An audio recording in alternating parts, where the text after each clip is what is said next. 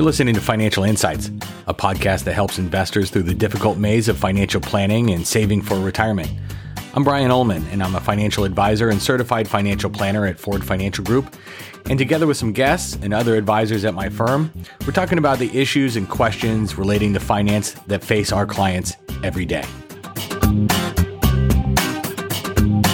Yikes, that was a rough January. It is the first day of February, and boy, it we have been beaten up for most of 2022, and we're going to talk in a second about what that might mean for the balance of the year. But let's just go back and recap. As of last week, markets were down. Well, when we say markets, we're talking about indices, right? Oftentimes, we're talking about the S and P 500. So at the at, at the end of last week, the S and P 500 was down about seven percent on the year. Um, now, creeping back up on the last day of January. When I say creeping, it actually was up pretty nicely. Um, but the real notable part here was that the Nasdaq, or kind of the tech heavy tech heavy index, was down uh, about twelve percent on the year. Uh, in January through the end of end of last week, and so it it it has been a tough start, right? There's no doubt about it. And you, if you're listening to this, you probably know that already. For many others, they will look at their statement in January and wonder what on earth is going on. Um, but we're due. It's time. Uh, we haven't had a meaningful correction in well more than a year. The Evergrande, Chinese Evergrande fiasco in September was the biggest dip we had in all of 2021. The weird part is that it has been so serene right? That's it's this January isn't the different part. The different part was last year. Um, one could even argue that the volatility actually began in August or September of last year, right? September, bad. October, great. November, eh, so so. Get in December, get a little Santa Claus rally at the end before we go and tank. Then in January, we've been going up and down for a few months now. It's just this big down is the flip side of the same coin of that Santa Claus rally or the rally that we had last October. So the major equity markets finished the week higher last week, even as inflation, higher interest rates, a tighter Federal Reserve, um, all of that was weighing on investors' minds. Eh, on Friday, investors scooped up beaten down names at the end of the day to kind of lift the averages. Same thing happened again on the last day of January on Monday. Um, so while the S&P 500 index companies have mostly delivered better than expected results during earnings season, relatively high equity valuations for high growth companies have really added increased volatility to markets. We're getting a price correction. When you're paying too much for something, it's got gravity kind of takes takes hold here and recalibrates things. Interestingly also is that the as that fixed income is lower. The Bloomberg Aggregate Bond Index finished lower for the second straight week last week, and high quality bonds continue to be challenged as traders are selling off long term government bonds and pricing in a more aggressive timetable for Fed rate hikes. So it's ugly. We've just spent three minutes establishing that fact. So, what could a big down month for stocks in January mean for the rest of the year? And it, I think it's it's kind of noteworthy. Stocks made a new all time high on the first trading day of 2022, but it's been rough ever since, as I just mentioned. In the end, through January 31st, the S&P lost 5.3% in January, the worst month since of the year since 2009.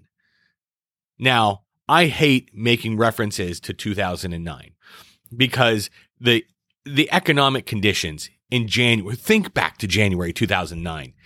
Everything was a disaster a disaster.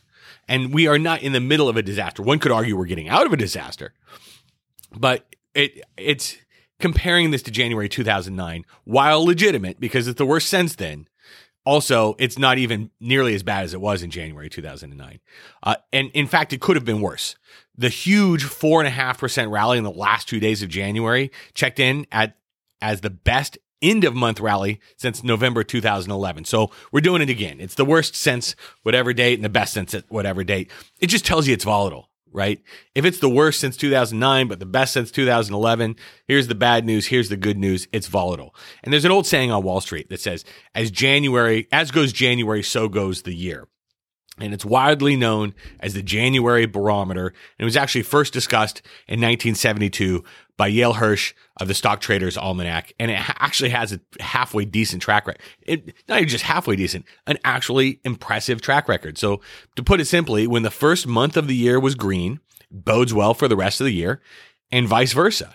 And so, given stocks closed in the red in January, should be we wor- should we be worried? Maybe. Well, the numbers confirm that when the S&P 500 has been green in January, the index has been up 11.9% on average over the rest of the year. So the last 11 months. And it's been higher 86% of the time. I think that's the more important of the two numbers that I just kind of explained to you. 80, being higher 86% of the time is great odds. Um, who cares how much higher it is as long as it's higher?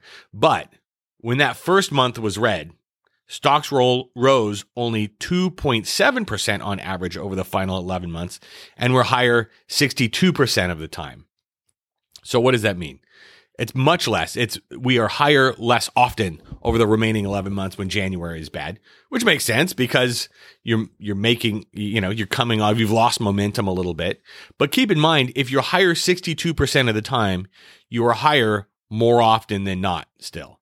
It's just you don't have those you don't have the odds in your pocket uh, but it's still higher more often than not and so it isn't all bad news also because uh, you know with stock investing it's what have you done for me lately and lately the January barometer really hasn't been working. I mean, yeah, uh, a lower January is a potential worry for for bulls, but it's, you got to note that the January barometer has actually been broken. In fact, nine of the last ten times stocks were lower in January, the final eleven months with higher, were higher with some huge gains mixed in. So, what if you have a really poor January like we just did?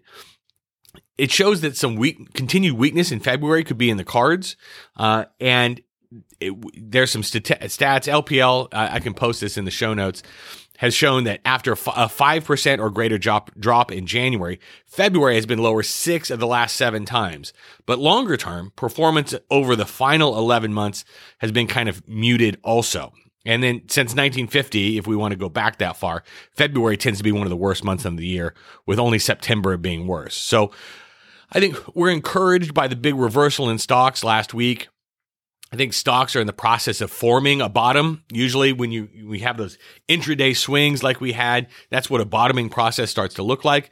But the truth of the matter is that this year is going to be a lot more volatile than last year. Last year wasn't volatile. That's like saying interest rates are are going up, but they're not going to be high, right? They're going from nothing to something.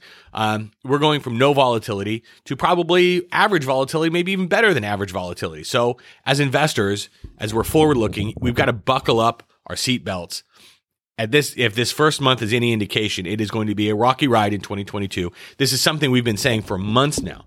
Um, and I think even though we will likely finish finish modestly higher from where we began the year, that's what that's my belief at least.